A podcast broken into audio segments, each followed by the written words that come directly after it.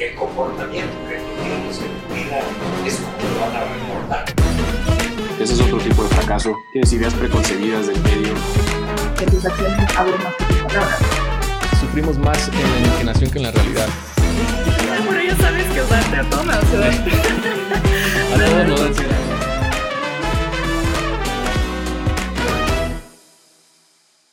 Hello, bienvenidos a un nuevo episodio de Fallas de Origen. Como cada lunes, espero que tengas una gran semana si es que le estás dando play a esto en lunes, porque cada lunes sale nuevo episodio.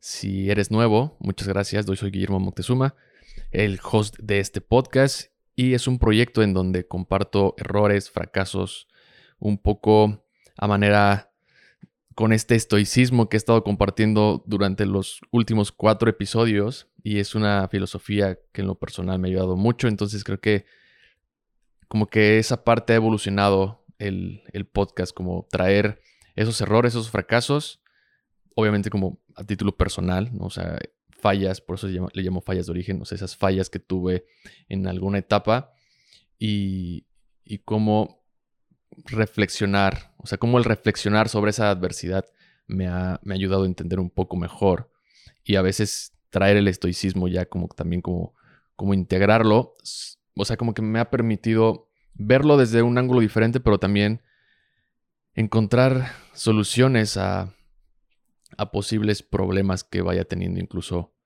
al día de hoy o en un futuro.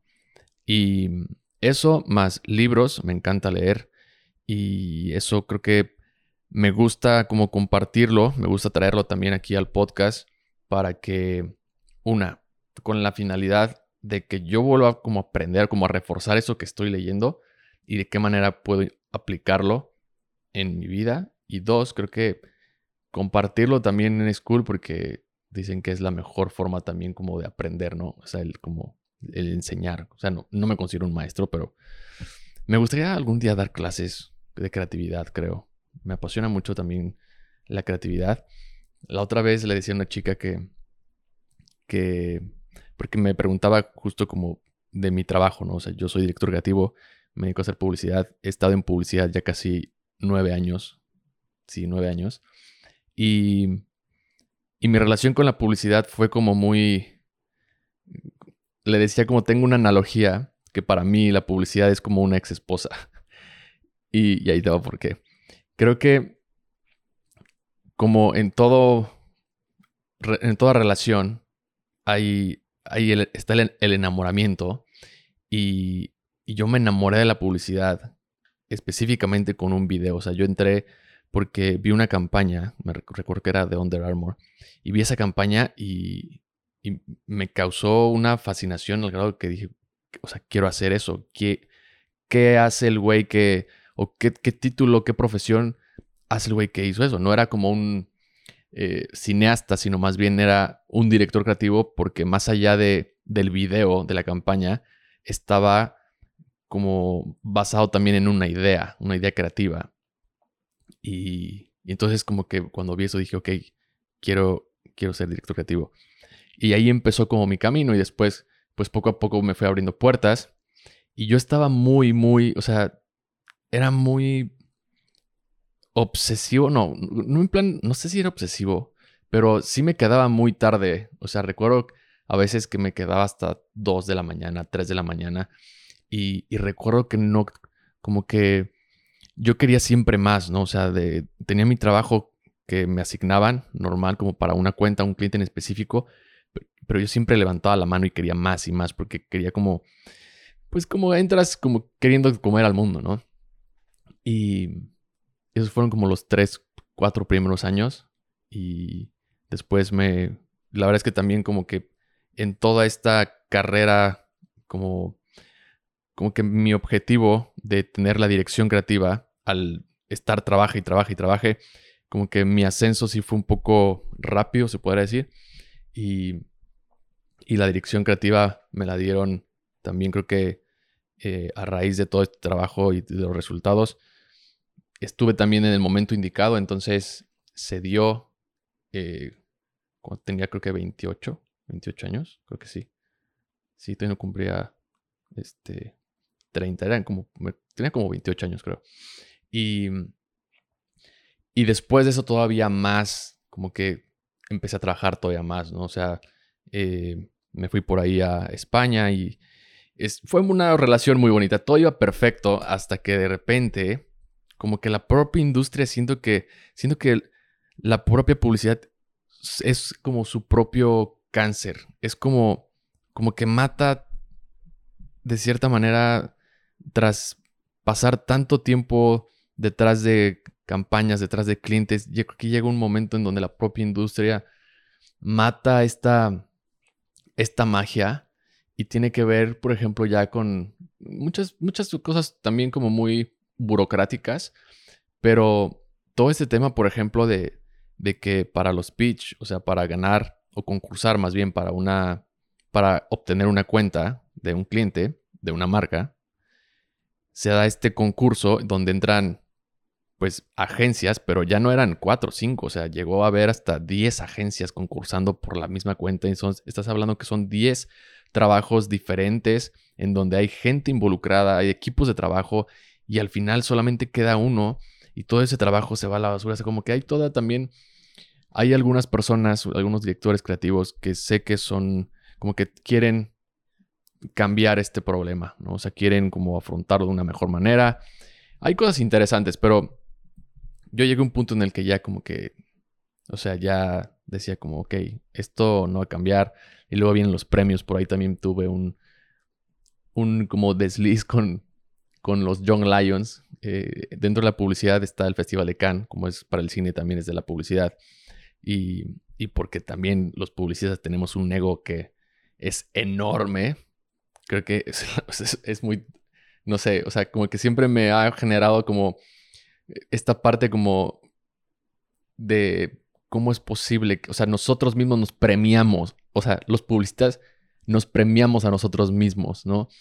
Y, se da a raíz de, de cada año, la, mandan todas las campañas de publicidad y, y premian las mejores campañas. Y entonces los leones, si una agencia tiene tantos leones, pues es como símbolo de que es muy buena y por lo tanto el cheque va a ser muy grande y ahí es donde viene como justo todo el tema como de capitalismo monetario, burocrático, etcétera, etcétera, ¿no? Y, no sé, de repente hubo ya una vez que ya me cansé y, y como que esta hambre con la que entraba, como que no se perdió, pero sí como que, como que entendí qué era lo que quería hacer con la publicidad y por ahí un, una persona que se llama Dani Granata, que para mí es como mi mentor, porque él fue como que me dio esta... Siento que él me moldeó de cierta manera con su forma de hacer creatividad y yo quería emularlo y luego poco a poco le fui poniendo como de... de pues sí, de, lo que iba yo aprendiendo. Y... Pero él tenía esta parte de que, sí, o sea, de cierta manera la publicidad podría hacer cosas lindas y podría ser incluso ayudar a la gente, no más allá de venderte un producto.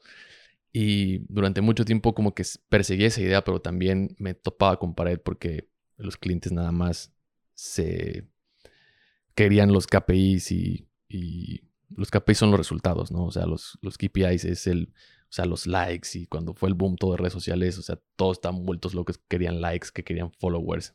Hasta hoy en día todavía hay clientes así. Y no sé, como que después de eso, siento que y esto siento que ya es como un poco terapia, ¿no? Pero, pero lo que iba es que es como una ex esposa, porque como que ya ahí dije, ¿sabes qué? Vamos a hacer las paces, vamos a divorciarnos, que te vaya bien, te voy a seguir manteniendo, porque al final a eso me dedico. Y, y sí creo que llego ya a, a escoger mis batallas en donde yo sé que una es el cliente ideal o idóneo para, para generar una idea de las que me gusta hacer, que es de cierta manera conectar algo con tecnología, con publicidad, con una marca y entre eso hacer un mix y ayudar a alguien o, generar un cambio, es ahí donde vuelve esta hambre voraz y, a veces hasta, no sé, la otra vez me pasó con un cliente que tenemos en la agencia y, y quería como, salió una idea entre el equipo y creo que no dormí como por tres días, cuatro, o sea, como que me clavo mucho, ¿no? Entonces decía que esta analogía de que es como una ex esposa porque es como la, la sigo manteniendo, nos llevamos muy bien, la sigo queriendo, pero ya no es esta relación como antes, ¿no? Eh, y, y pues bueno, no sé por qué, no sé por qué, creo que me perdí, no sé por qué dije cuál era el tema de eso, pero eh, bueno, ya te conté un poco. Ah, porque sí, creo que era sobre un poco mi background, supongo, mi trabajo. También soy muy disperso, por si te, o sea, por si no lo has notado en los episodios pasados. Soy un poco disperso también. Es como que si no, es más, aquí tengo como, ya estoy apuntando como los puntos, o sea, como hago bullets de los episodios nada más para recordarme y para tener como un, un, esquema de cómo, de lo que tengo que decir pero esto no me acuerdo por qué, de dónde salió. X, ya te, porque ya te platiqué cuál es mi analogía de la publicidad y una ex esposa. Pero bueno, yo creo que al final, si es algo que, si hay algo que te hace muy feliz, y, pero al final la propia industria o algo como que sientes que, que ya no estás ahí, como que se te va perdiendo eso, creo que lo mejor sería como evaluar si si justo es como cerrar la puerta y cambiarte a otro lado, que en mi caso yo creo que no me cambié porque me gusta mucho escribir. Y entonces al final la publicidad es eso. O sea, para mí, para mí escribir es más como generar ideas. O sea, es bajar esas ideas que tengo en la cabeza y es escribirlas de alguna forma y ponerlas en un formato. Ya sea en una canción, ya sea en una, una campaña de publicidad, ya sea en un poema, en este podcast, ¿no? O sea, al momento de a veces sí cuando, cuando quiero como hacer un episodio específico en donde creo que estaría bien hacer un poco de research, ahí escribo, por ejemplo, ¿no? Entonces al final sigo escribiendo y sigo bajando esas ideas y se convierte en un formato. Y, por eso creo que no dejé la publicidad, ¿no? O sea, como que, aparte de que me gusta, eh, pero ya no es como, como esta parte de... Es, es una parte, es como es un trabajo, ¿no? Y por ahí la otra vez, creo que eh, una persona compartió algo que me gustó mucho, que decía que un trabajo es eso en lo que eres bueno y estás ok con que te paguen. Una pasión es algo en lo que eres muy bueno y lo harías o lo, o lo sigues haciendo o lo haces sin que te paguen.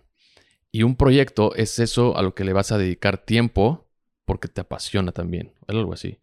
Pero me gustó mucho eso y creo que es un poco como yo veo la parte de mi trabajo. O sea, yo sigo siendo bueno para generar ideas y una de, una de ellas es la publicidad. Y es una, lo que me permite solventar como casi todo esto, ¿no? El día de mañana, no sé, si escribo un libro, podría ser que ese libro pase a solventar todos mis gastos, por decir algo, ¿no? O sea, pero al final creo que lo importante, y ya lo he dicho aquí, estés bien consciente de qué es eso en lo que eres muy bueno y, puedes como empezar a construir tu vida alrededor de eso, ¿no? Pasando a otros temas, quiero hacer un anuncio no pagado porque este compa no, no nos los va a pagar.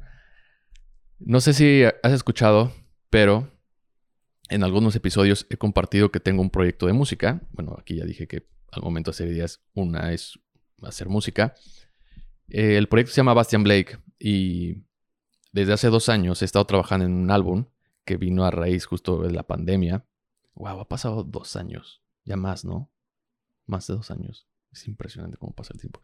Ha sido un proyecto que he trabajado mucho, me ha, costado mucho mantenerlo, más allá de la inversión de, sí, de, invitar a otros músicos, del productor, más allá de todo eso, mantenerlo en un tema como de salud mental, porque como que el álbum para mí significa como una parte en la que suelo ser como muy como perfeccionista y, pensar que una canción ya está bien y al momento de sacarla como que ya no sé si está bien o no. Como que soltar eso me genera como, me generaba más bien ansiedad, ¿no? Y y el próximo 5 de agosto voy a, voy a por fin lanzar ya el, el segundo sencillo de ese álbum. Ya hay un sencillo ya afuera. Que la canción, de hecho, fue la primera que hice para ese álbum. Perdón, la última que hice para ese álbum. Y quise sacar esa como, como para un intro de ese álbum, porque ya también quería sacar música. Y, Y en febrero hice un show en en el que presenté varias de estas canciones, pero ya el 5 de agosto en Ciudad de México, en un lugar que se llama Frames, en la Condesa, voy a tocar las canciones del álbum, voy a estrenar ese día el nuevo sencillo y a ver qué pasa. Ya por fin es como decirle adiós y es como, es como una, como una emoción, no sé, rara, eh, porque, repito, esto como que esta parte de soltarlo, soltar una obra así, eh, sí ha sido un trabajo personal a nivel de, sí, como de ansiedad, de, estrés, y, y creo que ese día va a ser muy importante para mí y me gustaría invitarte. Entonces, si hay alguien aquí, ojo, que no sean mis amigos ni mis familiares, si hay alguien aquí que es de Ciudad de México y estás escuchando esto y te gustaría ir al show del 5 de agosto en La Condesa, tengo cinco boletos, mándame un mensaje y con mucho gusto te doy un boleto para que conozcas mi proyecto musical y, me digas qué opinas. Es otra faceta muy no, no es diferente, bueno, sí, sí es diferente. Eh, razón por eso tiene que ver que el proyecto se llame, como se llame, Bastian Blake. Es, es, un, es un alter ego que creé con la finalidad de darle una diferencia a lo que hago profesionalmente en la música y en mi trabajo. Pero creo que al final el personaje también tiene mucho mío y todo lo que, lo que el personaje también haga, como compone las letras y todo tiene mucho mío también. Entonces, pues nada, eh, si te gustaría ir, mándame un mensaje en Instagram y con mucho gusto, o me encantaría darte más bien ese boleto si es que quieres asistir. Bastian Blake no nos pagó por este comercial. Pero bueno, en la semana he estado también escuchando, si te gusta mucho la literatura, he estado escuchando en una aplicación que se llama Audible, que es la, la, la app de Amazon para escuchar audiolibros. Está escuchando uno que se llama de Julio Cortázar, que, que son clases de literatura, y es épico, épico. O sea, haz de cuenta que como ese audiolibro, y son literal las clases que dio Julio Cortázar en Berkeley en 1900, híjole, te voy, a ver el año, no me recuerdo, pero fueron como de las últimas cosas que hizo. Y, y es, es, increíble porque sí se siente como si estuvieras en la clase. O sea, el narrador, un argentino, y, y aparte en las notas, o sea, las preguntas de los alumnos está, entonces se siente como si estuvieras en una clase. El chiste es que está muy bueno, lo estoy disfrutando demasiado, te lo recomiendo mucho, pero hay un cuento, un microcuento que están hablando de la, de la fantasía en, dentro del cuento y la fantasía y la fatalidad. Y, hay un cuento que me encantó, que me gustaría compartirlo aquí contigo, porque creo que a partir de ahí puedo construir algo y, viene justo a raíz de lo que he estado pues sintiendo y como que procesando en estas semanas respecto al show, respecto a varias cosas que, que me han pasado. El cuento es de John Cocteau, francés, no sé si se pronuncia así, pero el cuento se llama El gesto de la muerte y habla de de que un jardinero eh, estaba cuidando los rosales del príncipe. El príncipe le tenía mucha estima al jardinero porque era muy dedicado y el jardinero al estar podando los rosales se encuentra con la muerte y se asusta, va corriendo con el príncipe y asustado, con miedo, le dice al príncipe eh, que por favor lo ayude porque acaba de ir a la muerte y y lo le ha amenazado. El príncipe, por la estima que le tenía al jardinero, le dice, ok, toma mi, mejor caballo y ve a la ciudad de Isfahan, creo que sí era la ciudad. Vete a la, a la ciudad de Isfahan, allá resguárdate y no pasa nada. Entonces el jardinero toma el caballo y se va. El príncipe va, va al, donde están los rosales va a encontrarse con la muerte porque él no le tiene miedo a la muerte y le pregunta, oye, ¿por qué has espantado a mi jardinero? ¿Por qué le has hecho un gesto de amenaza? Y la muerte le dice, es que no le he hecho un gesto de amenaza, mi gesto fue de sorpresa, porque en realidad me dio asombro verlo aquí cuando hoy en la noche tengo que verlo en la ciudad de Isfahan.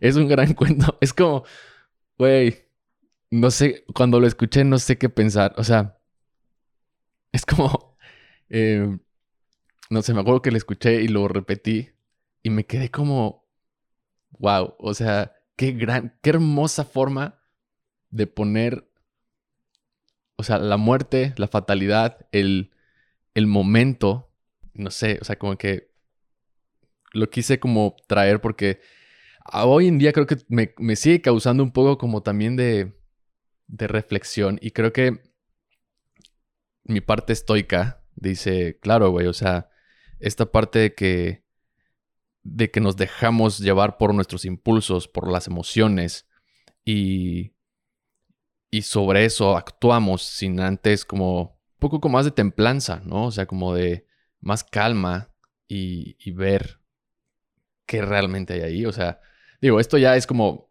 aparte del cuento, ¿no? El cuento me parece una joya, es, hermoso el cuento, pero es que es muy profundo, es, hermoso. Pero bueno, a esto yo quería traer algo que, que justo tiene que ver con esta, esta parte de que cuando nos asusta algo, nos da miedo algo, y, y, de repente empezamos a hacer las cosas como por, pues sí, pues a, a consecuencia de eso, los problemas que trae después, o incluso la fatalidad, como en el caso del, del jardinero, eh, pues es importante como darnos el tiempo justo de pensar, porque si lo traemos al, al terreno justo del, del, jardinero, más bien el, jardinero, el jardinero le tenía miedo a la muerte, ¿no? ¿Por qué el jardinero le tenía miedo a la muerte? O sea, ¿por qué no mejor se calmó o tal vez debía algo? ¿no? O sea, es como, ching, ya viene por mí la muerte y no me quiero morir. Porque si te das cuenta, el príncipe, él no le tenía miedo a la muerte. Y al contrario, va y le pregunta.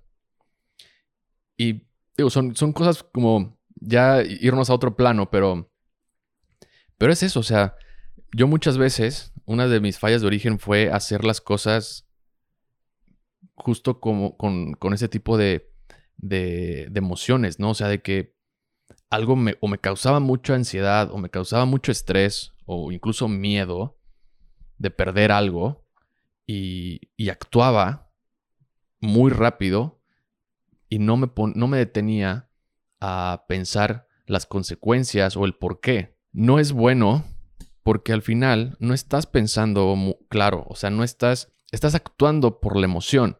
Y, la parte de los estoicos que bien hablan de que no importa en realidad lo que sentimos, sino más bien cómo vamos a responder ante eso que sentimos. O sea, el hecho de tener miedo no es lo que importa. O sea, el hecho de, por ejemplo, del jardinero que le causó esta parte de, o sea, ese miedo le causó pensar que la muerte lo estaba amenazando y, y se lo iba a llevar, cuando no era así. Pero dejó que la, que la propia emoción hiciera una relación con que se lo iban a llevar. Entonces, cuando hacemos las cosas por miedo, o sea, en mi caso, por ejemplo, yo he hecho cosas justo, no sé, por perder algo, ¿no? Y, no me detengo a decir, pero, ¿por qué lo voy a perder? O, o, qué pasaría si realmente lo pierdo? ¿O por qué es importante? ¿Es importante para mí? ¿O, o de dónde viene ese miedo de perder esto? es un tema de abandono. Entonces ahí vas como haciendo como, como esta autorreflexión. Y casi siempre, o al menos en lo, justo en terapia salió como toda esta parte que en, de estos como pequeños, pequeñas fallas que tuve, de cómo realmente eso, o sea, al final era más bien otro problema, pero yo lo veía como, como que me autosaboteaba y entonces a raíz de eso venían más problemas todavía. Es como una bola de nieve. O sea, se va haciendo una bola de nieve más grande, más grande, más grande. Pero creo que tiene que ver con esto. O sea, que actuamos con, con base a nuestras emociones y no, no, no dejamos este tiempo para más bien pensar qué es lo que vamos, cómo vamos a responder ante eso que estamos sintiendo, ¿no? O sea, está bien sentirlas, porque a ver, o sea, es normal. No puedes controlar la emoción tampoco. Esta, o sea, no, no puedes controlar no sentirte triste. Es una emoción que algo lo va, lo va, lo va a disparar. Eso tú no lo puedes controlar. Lo que puedes controlar es cómo vas a, responder, a ese sentimiento. Por ejemplo, hace rato, hace rato estaba viendo TikTok y me salió un video. Es que yo soy una persona súper sensible y me salió un video de alguien que había ayudado a un perrito. Pero para empezar, el perrito estaba como, o sea, como que estaba en un callejón y estaba recargado en la pared. Y, o sea, esa imagen, damn, o sea, empecé a llorar, literal. O sea, me destruyó completo. O sea, ver el perro, obviamente, pues ya, o sea, al final como que este cuate lo lleva al veterinario y todo, pero ver, o sea, ver eso, me, o sea, me disparó esta emoción de tristeza, ¿no? O sea, como de, damn, güey. Y, y, eso no lo puedes controlar. Pero sí después, o sea, como, como que dije, ok, eh, a ver, también nunca estoy como siempre de, ok, ya estoy llorando, ¿por qué estoy llorando? O sea, es más un tema como como que también te tienes que conocer, ¿no? O sea, y tienes que ver de dónde vienes. O sea, yo al ver esto dije, ok, pues, pues o sea, soy una persona sensible que veo eso y es normal, güey. O sea, es, dispararte ese tipo de, emociones. Es normal porque, porque el mundo a veces es una mierda, ¿no? Y, y es normal, no, totalmente, no, no siempre tiene que haber una explicación para, para todo eso que estás pensando que sí la puede haber, porque si nos vamos un poco atrás, yo puedo decir, por ejemplo, si hay una película que me, o sea, que me, me mata así, no puedo ver, es la de Hachi, ¿no? Para empezar, tengo un Shiba Inu, que es siempre a Nico, Nico se llama mi perro, siempre en la calle le dicen que es Hachi porque se parece mucho a, al, al perro de la película. Eh, y esa película me causa mucho, mucha tristeza, mucho sufrimiento, pero mal. Y, cuando empiezo a hacer como todo este, esta autoevaluación, este autoconocimiento, pues sí viene de un tema de abandono. O sea, hay un tema de abandono ya en hablando como en, un periodo de, vida, ¿no? O sea, en la infancia y todo eso. Entonces, o sea, sí es real, o sea, sí, igual y se disparan de otro lado, pero repito, no, no siempre estoy como, o sea, para que, no quiero que pienses que siempre si me cae una emoción, después de esa emoción la cuestiono, ¿no? O sea, no es siempre así, pero más bien hay que reconocer cuándo sí podría ser interesante ir hacia ese lado, ¿no? O sea, porque si no, imagínate, es como estar viviendo la vida como sin parar de reflexionar todo, ¿no? Y, sobrepensar las cosas, que es justo lo que decía la vez pasada. Tiendo mucho a sobrepensar las cosas, o sea, y por ahí alguien me comentó algo bien interesante que, que leí hace rato, que decía, tu inteligencia te está jugando una mala pasada porque estás justo en, esta, en este overthinking, en, sobrepensando todo, porque te quieres adelantar a todos los escenarios y más bien no estás dejando fluir, ¿no? Y, se me hizo muy interesante. Y entonces eso para mí ha sido como esta semana de justo entender esa emoción, o sea, dejar que esa ansiedad, dejar que ese estrés por lo que emergen esta, estas, estas respuestas que yo no controlo, que es de personas o de, que son de circunstancias ajenas a mí, y tengo que pues darle calma y entender que justo no todo es cuando yo trueno los dedos, ¿no? Y, eso eh, en el lado estoico también me ha servido mucho, o sea, todo esta, este tema de, de estar escribiendo también me permite, me permite justo ver eso y me permite entenderlo mejor, o sea, eh, como decir, bueno, no pasa nada, o sea, no, no te están, no, no estás teniendo respuesta ante esto, no pasa nada.